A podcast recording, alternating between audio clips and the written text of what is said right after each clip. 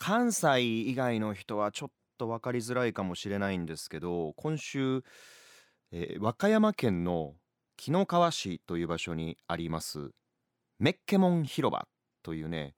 ファーマーズマーケットに行く機会があったんですよ。まあ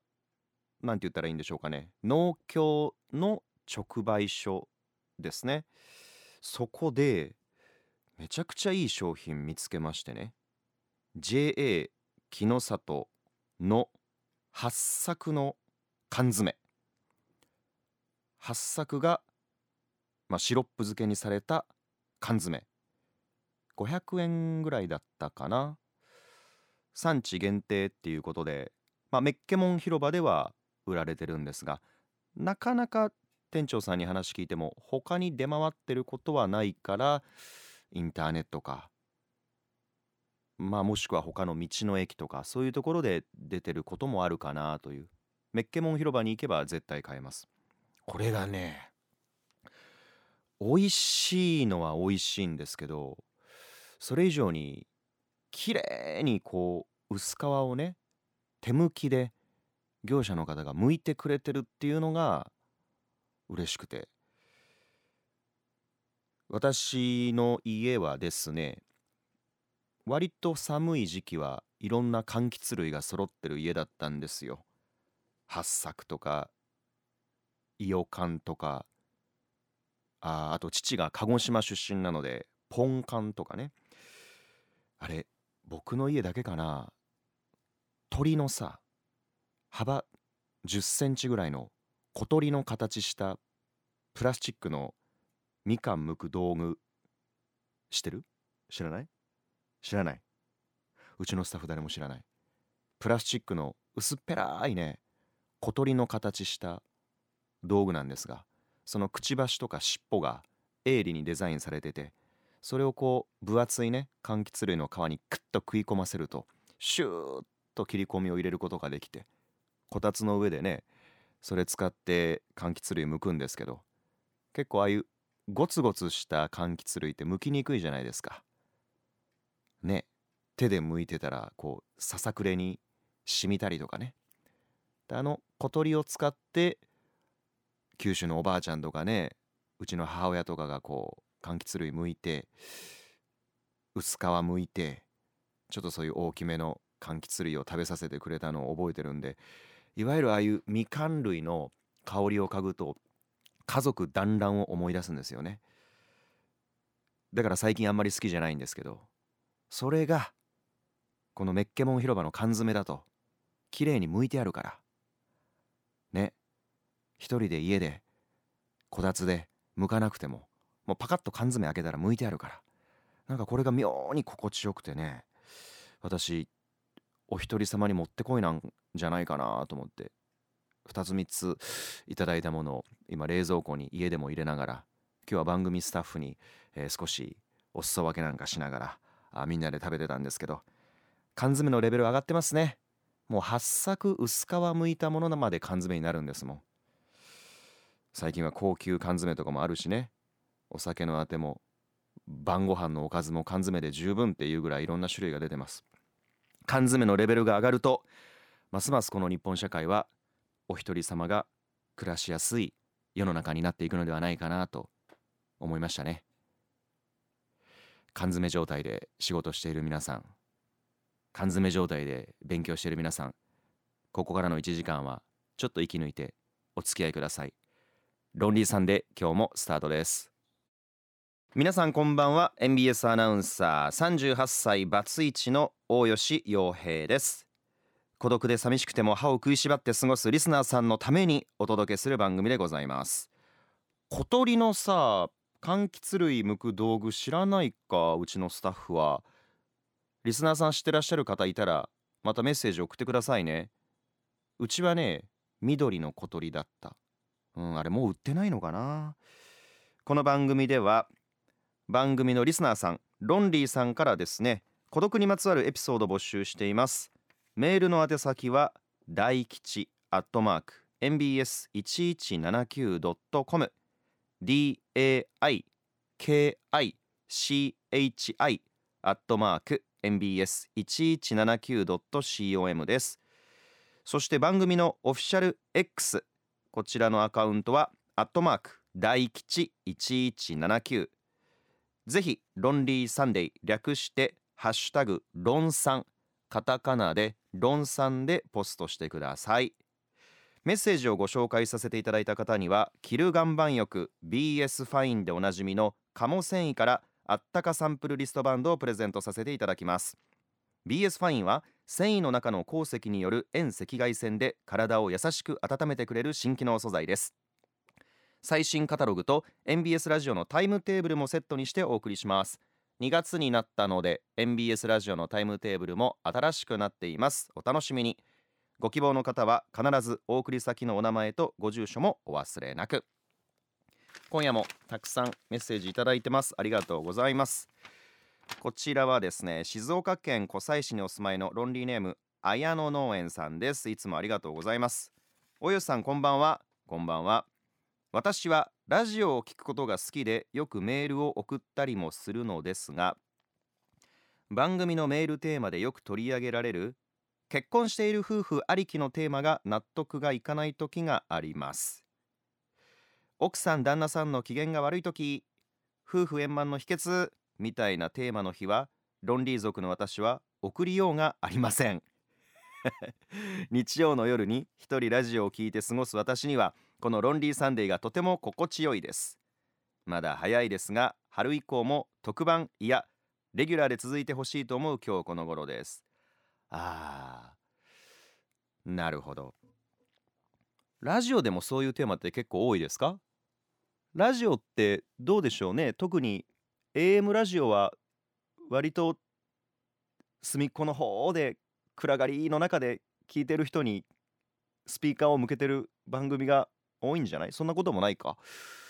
テレビはね僕も自分が作っている側の立場で言うのもなんなんですがあの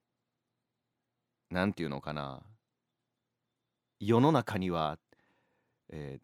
時に愚痴も言い合うけれども基本的には幸せな旦那奥様がいてそこにはちょっと思春期で反抗期とかが来ている中学生か小学校高学年ぐらいの息子娘がいてみたいな4人家族しかこの世にはいないんですか？って思ってしまう時はあるよね。テレビずっと見てるとね。冬になれば受験で家族内がピリピリするとかね。夏休みは国内旅行どこかへ行った。運がいい家族は海外に行った。みたいなそういう人たちにしか向かってないんですか？って思い私みたいにサバの味噌煮の缶詰と焼酎飲みながら家で一人で今日も過ごしてますよ。みたいな人は社会に存在してないのかなって思う瞬間を我々ロンリー族は感じることはあるわね。ね。わかるわかる。あの綾野農園さんが言うこと分かりますよ。まあだから私はねテレビの取材してても結構さテレビ制作者が言いがちな街頭インタビューとかで「あちょっとすいませんお母さんお話いいですか?」とかね「すいませんお父さんちょっと2分街頭インタビューお時間いただけません?」とかねこういうのは実はすごくなんか関西ならではのフレンドリーな人と人の距離の詰め方のように聞こえてお母さんじゃない可能性の方が高いしさ。お父さんじゃないかもしれないし。なんかそういう呼びかけはやめようよっていうのはよく言うんですよ。冬になったら。サンタさんからテレビご覧のみんなは何もらったの？何お願いするの？なんていうはこういうテーマもさ。前も番組で言ったかもしれないけどサンタさん忙しすぎてなかなか全員の家回れない時もあるからね。いろんな人がいるからね。うん。でもだからそういう人たちのためにそういう気持ちを共有しようということでこの論んは始まっているわけでございます。だから家族のテーマで楽しむラジオもよし私たちのようなロンリー族にスピーカーが向いている番組があるのもよしまあそれぞれお好きな番組を選んでくださいな。綾野農園さん鴨繊維のあったかサンプルリストバンド差し上げます。そしてもう1通ぐらいいきましょうか。えーこちらは初めての方かな？ロンリーネーム明石のバタコさんです。大吉さんこんばんは。こんばんは。娘からおすすめしてもらって毎週ラジオを聞かせていただいています。大吉さんはちちんぷいぷいの時から素敵だなと思っていました。MBS のテレビでね長年放送していた夕方の情報番組のことでございます。ありがとうございます。こうしてラジオでお声が聞けて嬉しいです。私は自分が33歳の時に3歳年上の夫当時36歳を病気で亡くし今年で29年になりました。子供3人が皆独り立ちしたので毎日がロンリーな夜です。最近は自分の趣味でパン作りをしています。大吉さんはパンはお好きですか？ご飯派ですか？巻き寿司は食べられましたか？教えてください。いやなんか人生の大先輩にね私が今から言うことが上から目線に聞こえたら本当にごめんなさい。でもなんていうのかな。正直に今こう自分の頭の中に浮かび上がってきたこ言葉なんですけど。本当に大変なことがいっぱいあったんでしょうね。ご苦労様でしたっていうとすごくこう上から目線で失礼な物言いというのは分かってるんですけど。30代の時に旦那さんが病気で旅立っていき子供3人でしょ？だってさ一人で生きて一人で生きていくのだって大変ですよ。この孤独な日本社会の中でね。きっとお子さんとうまくいかない時もあったでしょう。こんな時お父さんいてくれたら旦那さんいてくれたらどうなってたかなって思ったこともあったでしょう。でも立派に3人のお子さんみんな独り立ちしたんだ。素晴らしいじゃないですかバタコさん。胸張ってくださいよ。ねえ。今60代でいらっしゃるんですね。これからはもうバタコさんのあなたの人生をね思いっきり謳歌楽しんでいただきたいと思いますね。まだまだですよこれから。ね今みんな長生きしますからまだまだ。パン？朝は結構パンが多いかな。朝はね甘いものあんまり好きじゃないんですけど朝はバターその上にいちごジャムとかね。あと結構僕食パン焼いて納豆をのせるのも好きなんですけど。昼ご飯晩ご飯ってなると完全ご飯ですね。白ご飯が好きなんでね。巻き寿司は食べました、えー大阪は中央区日本橋にある私がジム帰りにフラッと寄る八三郎さんという町の寿司屋さんに電話で予約をして恵方巻きを、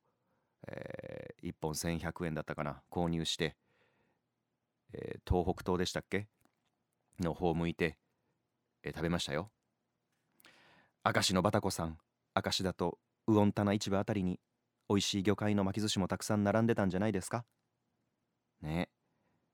こういう人に応援していただく番組になっていかないとダメですね。ロンリーかもしれませんがせめて日曜日の夜はこのラジオを聞いていただいてパン作りが大好きならもうどんどん作ってください。なかなかパンを送るのは難しいかもしれないけど写真とかねまたよかったら送ってくださいね。あったかサンプルリストバンド差し上げます。ロンリーサンデーまだまだ続きます。大吉翔平のロンリーサンデー。いつでもどんな時でも僕大吉翔平があなたに寄り添います。小鳥の形したみかんむく道具。皆さん反応ありがとうございます。ロンリーネーム綾野農園さん。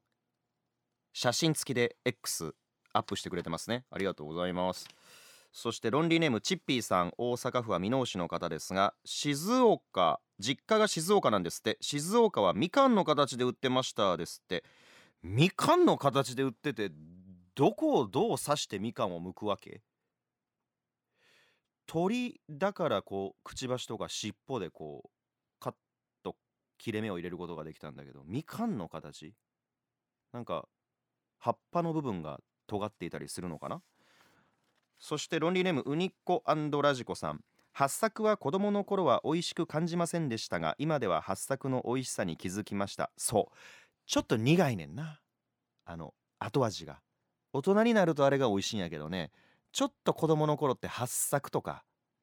あとグレープフルーツとかもちょっとこうほろ苦い感じがね僕も苦手やなと思った時はありました。祖母がきれいに剥いてくれて砂糖をまぶして1日寝かせて翌日食べたら砂糖が溶けて美味しくなっていました。わーなんだか上品なお家。おばあさんがきれいに剥いてくれて砂糖をまぶして1日寝かせる。へえ和歌山市のウニコラジコさん。私はなんか濃い緑茶とかを飲んで苦い口にしてその後八作食べたらあーまだましとか言いながら食べてたけどね、えー、ありがとうございます。あったかサンプルリストバンドを差し上げます。そして食べ物つながりでもう一つ。いつもありがとうね。ロンリーネームボブ・マーシーさん。大阪府高槻市にお住まいの方ですけどロンリー飯いつも報告してくれるね。おやさんこんばんは。こんばんは。今晩のロンリー飯は豚キムチと千切りキャベツミニとニラ玉の味噌汁そしていつもと同じビールチューハイです。千切りキャベツミニって何よ？いやその そのあおたお宅の通常サイズ知らんからね。千切りキャベツミニって通常サイズわからんからミニがどのサイズかわかんないけど。まあ大体想像つくけどね。あの小鉢ぐらいの大きさに千切りキャベツこうくるんとこう丸っこくまとめてんのかな？マヨネーズでものせるのかな？豚キムチとさニラ玉の味噌汁って結構味濃いね。うん千切りキャベツミニはドレッシングかけない方がいいかもわからへんね。ボブマーシーさんありがとうございます。では今日もこちらのコーナー参りましょう。一人でできるもん。お一人様も大歓迎。ロンリー大吉が実際に一人で訪れたスポットや一人でも楽しめるグッズなどをご紹介します。今週ご紹介するのはこちらです。星屑スキャットのツアー2024ロンリーサンデーが始まった同じタイミングで始まった M ラジのミッツマングローブさんが毎週木曜日に担当しているシコラジ。私もねヘビーリスナーで、えー、毎週聞いてますけれどもそのミッツさんが所属する星屑スキャットという3人組のユニットがあるんですがその星屑スキャットさんが今年もツアーを行うんですね。実は私去年コンサートに行きました。一人で行きました。とっても楽しかった。うん。まだねラジオで話すミッツさんテレビで歌を披露される星屑スキャットさんとは違ったライブならではの魅力っていうのがあってあの僕ね何にも考えずに一人で行ったんだけど全く寂しくなかったですよ。周りで一人なんじゃないっていう人も何人かいらしたしあとやっぱねファンの皆様も本当にこの星屑スキャットさんのこの妖艶な美しさにえー、虜になってるからあんまりこう客席の状況とか誰も興味ないというかもうみんな舞台に舞台を必死に見てるから1人だろうが2人だろうがあのロンリーな皆さんも楽しめる、えー、コンサートだと思いますが今日はなんと、えー、ナイターオフ番組ファミリーというくくりではもうロンさんもよく聞いてくださってます。ミッツさんからですねこの星屑スキャットのツアーに関してコメントをいただいているそうです。聞いてみましょう。こちらです。大吉洋平のロンリーサンデーをお聞きの皆さん。そして大吉アナウンサー。しこんばんは。ミッツマングローブです。えー、私は毎週木曜日6時から8時までミッツマングローブの賢ラジオ通称シコラジやらせていただいてますけれどもこの大吉さんのロンリーサンデー略してロンさんも同じ去年の11月から始まりましたね。私も毎週聞いてるロンリーさんの一人です。さて私ミッツマングローブが所属するですね音楽ユニット星屑スキャットのライブツアー星屑スキャットツアー2024が開催されます。北は長野県から南は九州福岡までですね全国6カ所回るツアーでなんと初日が大阪なんです。5月4日土曜日大阪国際交流センター大ホール。開演が18時ということでぜひともロンさんお聞きの皆さんにもですね私たちのステージを見にお運びいただけたら嬉しいなと思っております。現在チケットピア最速先行受付中です。受付期間は2月の7日水曜日までです。詳しくはチケットピアのホームページで星屑スキャット星屑は漢字で星屑スキャットはカタカナでスキャットと検索していただければと思います。もちろんですね私たちのコンサートにぎにぎしくきらびやかにやっておりますけれどもロンリーさんのあなたも大歓迎です。ぜひお越しくださいね。お待ちしてます。というわけで、えー、大石くん今週も楽しみに聞いてますよ。また飲みに行きましょう。ミッツマングローブでした。イエーイ。ずっとふざけてますよね。いやでもさすがですね。最初と最後しっかりふざけてふざけて振ってふざけて受けてふざけてバトンタッチしてくれるというね「しこんばんは」って何？何っていうかまあ何っていうこともないんだけど。便利ですね。ねこうやって番組の認知度を深めていくわけだ。論算ロだからなんかそういうの言いにくいですね。しこんばんはだからしこんばんはとかさしこんにちはとかさ何でも言えるもんね。ミツさんとはね結構あのよく飲みに連れて行っていただいてます。ミツさんが大阪にいらっしゃる時もそうだしこの間もたまたま僕が仕事終わりで東京で時間があってあのご連絡差し上げたらじゃあ日本放送にいらしてって言われてね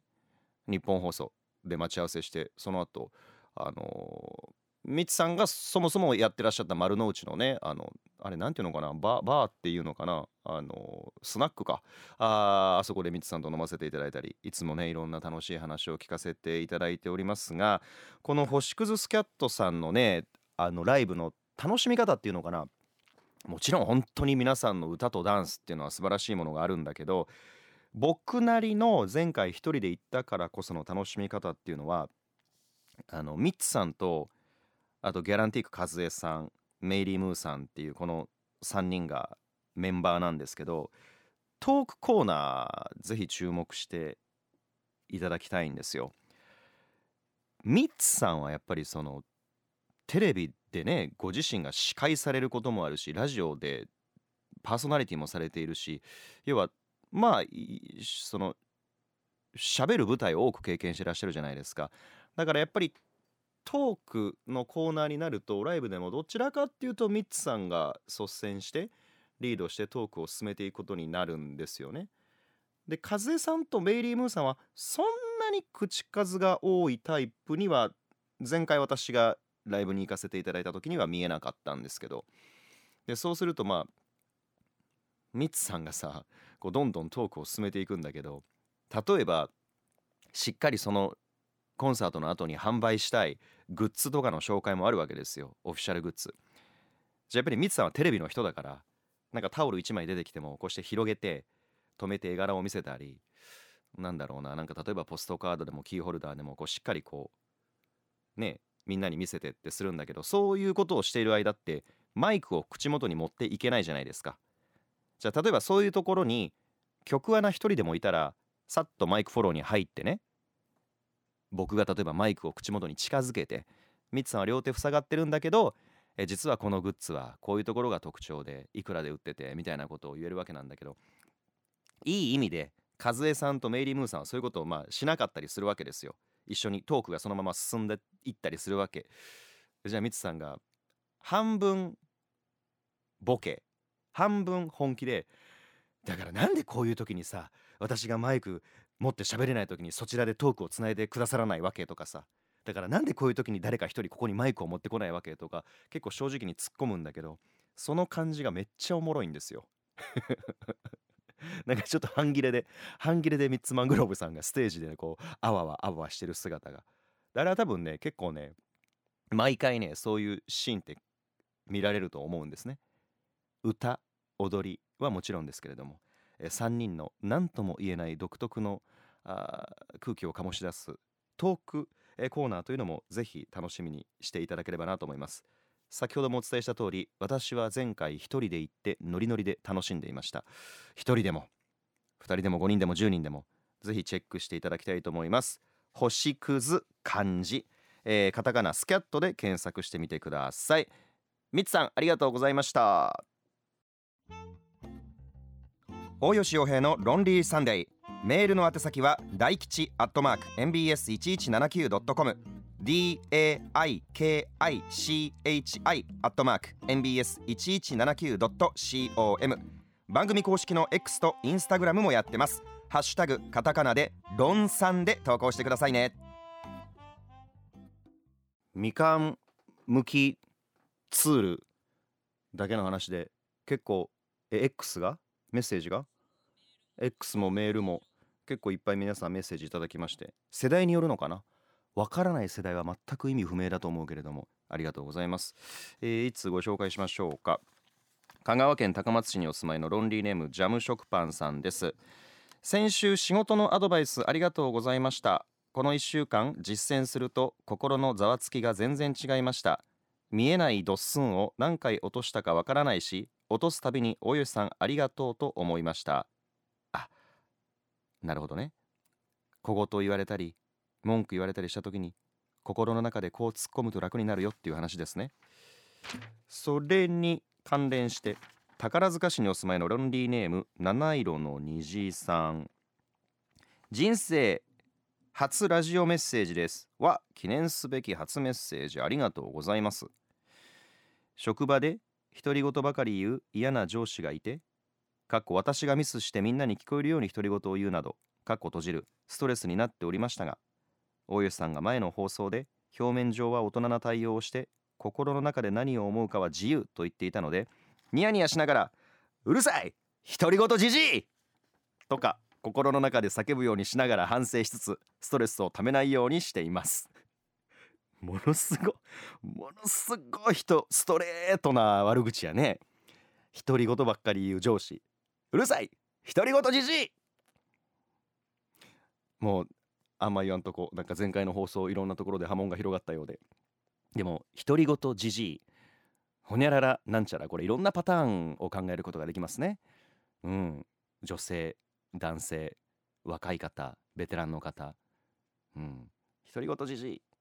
あーいろいろ思いつく。思いつく。でも放送に耐えられない言葉ばっかり思いつく。七色の虹さん。あったかサンプルリストバンド差し上げます。では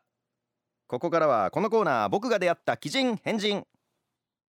私がアナウンサー人生16年の中でこれまで出会った人たちとの交流で印象に残ったエピソードを披露していくコーナーです。リスペクトの意味を込めて奇人変人というタイトルをつけさせていただいておりますが今日はですね、えーこの方中居正広さん。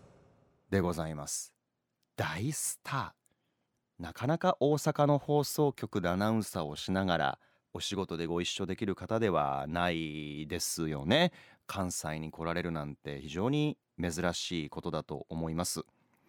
実はですね中井さんが2012年です。TBS 系のドラマ日曜劇場ですね、えーここで放送されていた「当たる」っていうドラマがあったんですよ。もうね10年以上も前ですけれども。覚えてらっしゃいますか？特殊能力を持つ中居正広さん演じる主人公アタルがさまざまな事件現場で警察とか捜査関係者も気づかないいろんな鍵をその特殊能力を駆使して見つけていきその事件が解決につながっていく結びついていくというドラマなんですが大ヒットドラマでその後映画にもなりました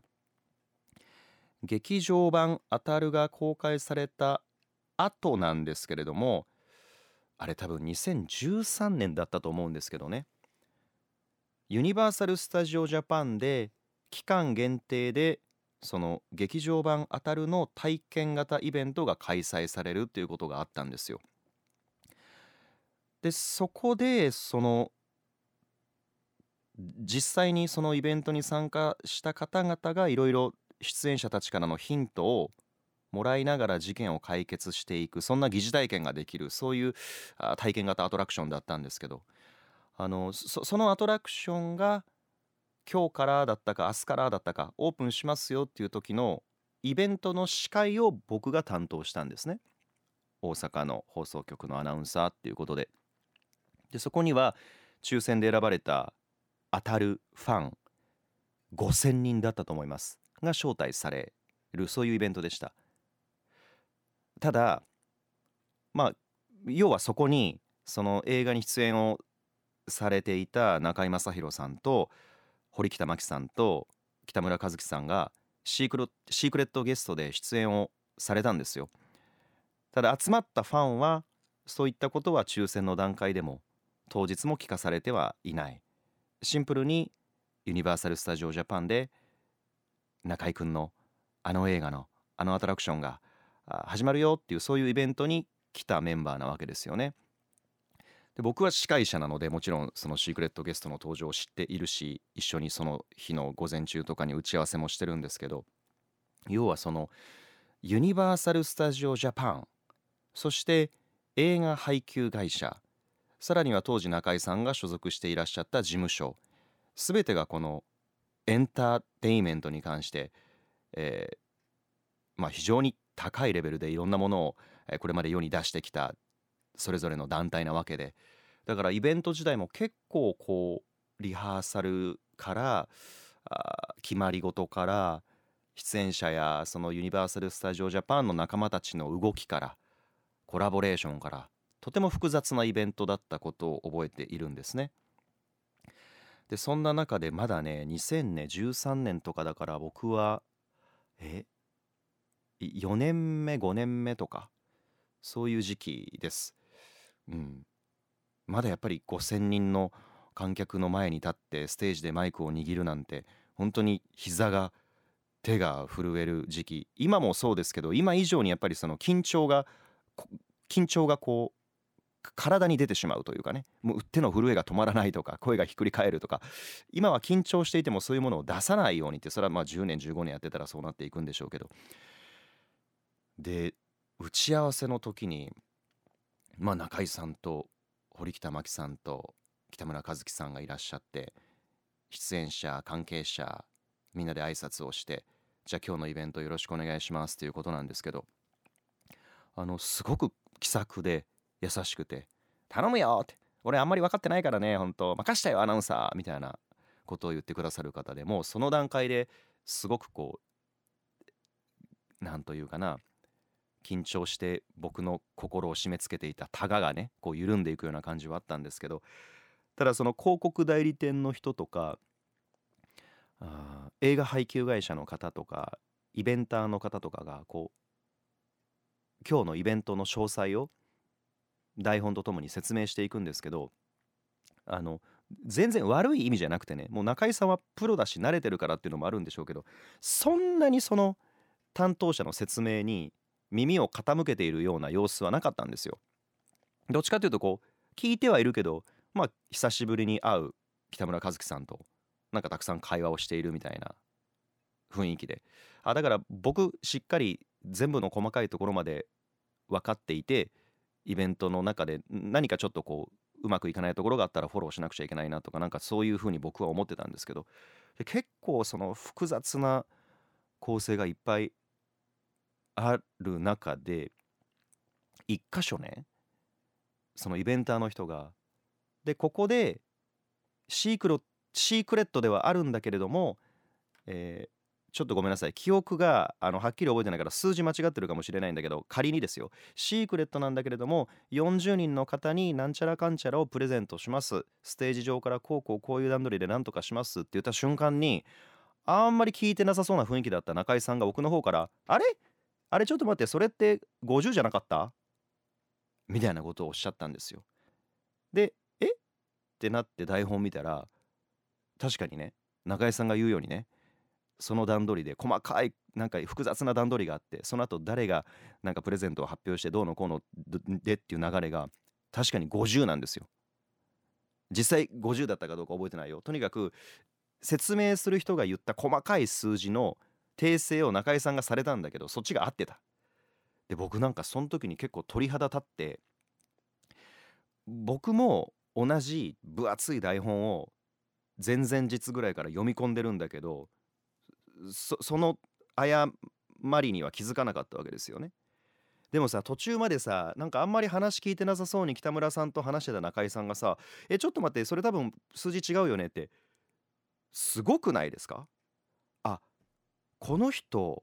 全部台本が頭に入っててしかも今のこの打ち合わせもなんとなくこうテレビで見る中居正広さんの雰囲気で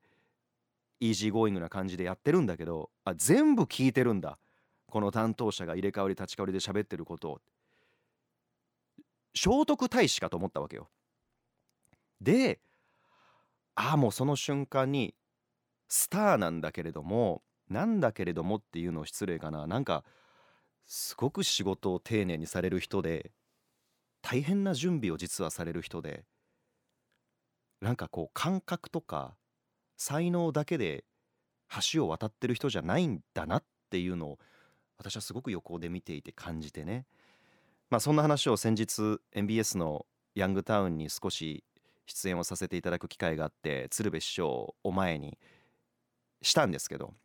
鶴瓶師匠も「ああそうやその通りや」と「紅白歌合戦」タウンページみたいな分厚い台本あいつは全部頭に入ってんねんと。ああいうなんかねこのなんていうかなプロ魂というんでしょうか。あプロさえ渡る何か瞬間というものを見た時にあーなんかこの仕事をしている醍醐味というか絶対あの他の仕事をしていたらなかなか見られない本番とはまた違う見られないこの覇者たちの仕事の仕方っていうものに触れられたなってあ素敵な瞬間だなって思えるんですよね。ちなみに堀北真希さんはその時の打ち合わせで最近ハマってるものは何ですかってステージ上で聞く段取りがあったんだけど一応台本上も書いてあったし本番も言ってくださったんですがあのあまりにお腹が空いて周辺に何も食べるものがない時にめんつゆを飲みますっておっしゃってましたねえ何その庶民的な空腹の空腹時の対応の仕方みたいな。堀北真希めんつゆ飲むんだと思って。私も割とそれからちょっと小腹空いた時とか家に何もない時にめんつゆちょっとお湯で溶いて堀田真希さんのことを思い出しながら飲んだりとかしてますけどね。いやーそれにしてもそれっきりお仕事をさせていただく機会はまだありませんが中居正広さんという方はもう誰もがご存知の通りプロ中のプロで丁寧に仕事をする方だというのを私はこの目で好みで感じた。そんな話でございました。さあ来週はどんな奇人変人の方のお話をリスペクトを込めてしようかな。番組この後もまだまだ続きます。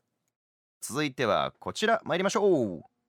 La música de hoy de Yojecito.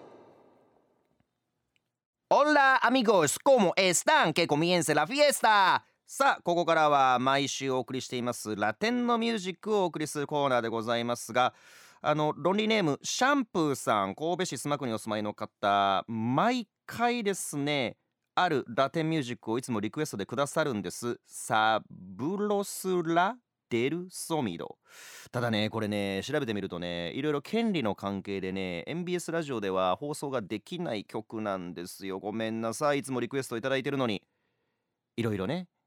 あるんですよ。放送って細かいルールが。特にこう海外の曲とかになってくるとねまたいろんなルール違ったルールがあるようで。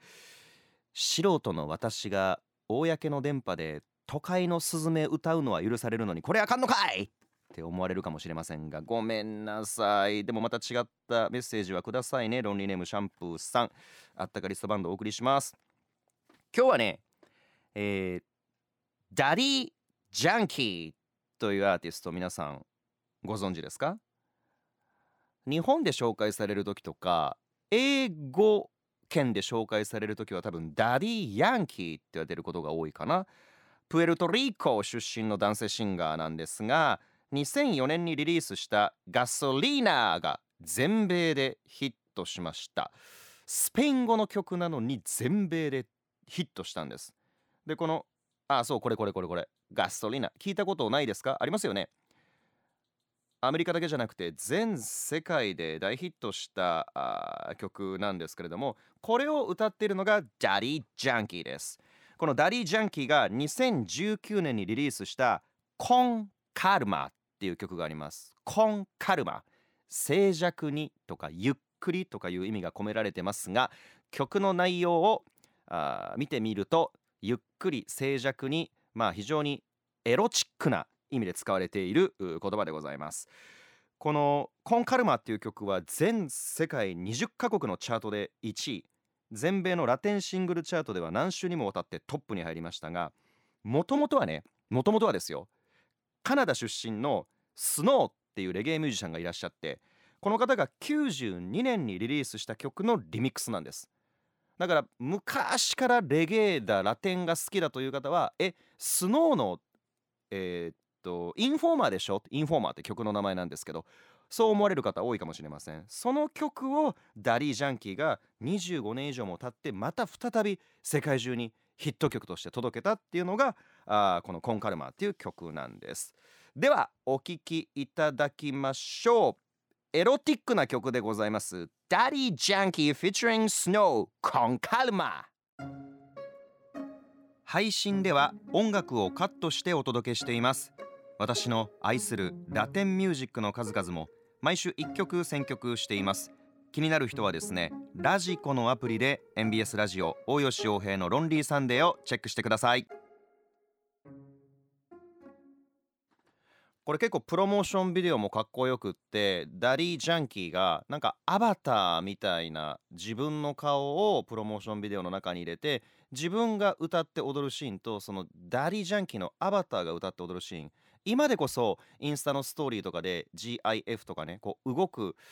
ステッカーって動くこうアニメーションのステッカーとかってこう当たり前になってたけどこの5年ぐらい前だねこれ。この時はねまだそういうものがなかったんですごくあの新しいプロモーションビデオだったんですよ。ぜひチェックしてみてください。えー、っとですね X でたくさんメッセージいただいています。ハッシュタグロンさんで明石のコンさん。中井さんのお話が聞けて嬉しいですとか。えー、大阪あゆみさん中井ちゃんの話聞かせてくれてありがとうございます。島やんめんつゆ飲むか。あありがとうございます。えー、MN さん大家さん中井さんの真似ちょっとうまいな。いや真似したつもりはないですけどね。ファンから怒られそうやわ。ありがとうございました。今日のラテンミュージックはダディジャンキー featuring Snow で Con Calma でした MBS ラジオ大吉洋平のロンリーサンデー配信で聞いてくださっているロンリーさんいつでもお好きな時にこの番組を聞いてくださいね。一緒に温め合いましょう。傭兵のロンリーバスタイム。人肌恋しい季節。皆さんにぬくもりを与えるべく温泉ソムリエの私が温泉や銭湯をご紹介するコーナーでございます。今週のロンリーバスはこちらです。シギラ黄金温泉。プロ野球のねキャンプが沖縄キャンプが始まって連日どこの局でも沖縄からの中継映像が流れていますけれども沖縄にも温泉ってあるんですよ。沖縄の本島から南西へおよそ300キロ。宮古島に実は天然温泉が湧いているんです。島の南部ですね。複数のホテルが建つリゾートがあるんですがシギラリゾートっていうリゾートがあるんですがその中にあるのがシギラ黄金温泉。これ日帰り利用も可能です。地下1250メートルから湧き出る塩化物泉。1日800トンもの湯量を誇る温泉なんですがあの露天風呂からね宮古の海が一望できるのはもちろんいいんですがここの最大の魅力は水着で入る混浴風呂。温度がねこの混浴風呂に関してはジャングルプールって名が付いてるんですが38度。結構低めです。なので暑い宮古島でもなんか心地よくプール感覚で入れる温泉かな。イメージで言うと南国の草木で彩られていて湯船の周辺がね。で湯船自体はちょっとこう緑がかったエメラルドグリーンみたいなあ湯船湯が張ってある。でその周辺にビタミンカラーの植物がたくさん植えられていてなんかねあのラクダとかに乗ったお金持ちのご一行がアラブのどこかの砂漠でこうオアシスを見つけエスニックな衣装を脱ぎ裸で泳いでますみたいな。なんかそういう雰囲気の温泉です。まあ水着をね皆さん着とかなくちゃいけないんだけど。熱帯魚が泳いでいそうな雰囲気で。まあ宮古島に旅行に来ている段階で現実逃避はできるんだけれどもよりまた一歩そこから別世界へ連れて行ってくれるようなそういう力を持った温浴施設ですね。一応ね日本最南端最西端だから南と西日本最南端最西端の日帰り天然温泉ということがホームページでは歌われていました。なかなかねじゃあ行ってみようって行ける場所じゃないかもしれませんがもし沖縄え宮古島で聞いてらしくださってる方もしいらっしゃったらまだいただいたことないですねメッセージとかね。宮古島の方宮古島ってあの大阪の宮古島区ちゃうよ。沖縄の宮古島の方いらっしゃったらぜひしぎら温泉行ってみてください。感想も教えてください。来週沖縄方面からメッセージいただけると嬉しいな。よろしくお願いいたします。さあ今日は珍しくミッツマングローブさんからコメントをいただくなんていう新たな展開もありましたけれども改めてミッツさんが所属するユニット星屑スキャットツアー2024まあ大阪長野福岡愛知岡山東京って回るわけだから全国ツアーって言っていいのかな？大阪は2024年5月4日土曜日大阪国際交流センター大ホール上本町ですね。ぜひご興味がある方星屑スキャットで検索してみてください。それでは来週もよろしくお願いしこます。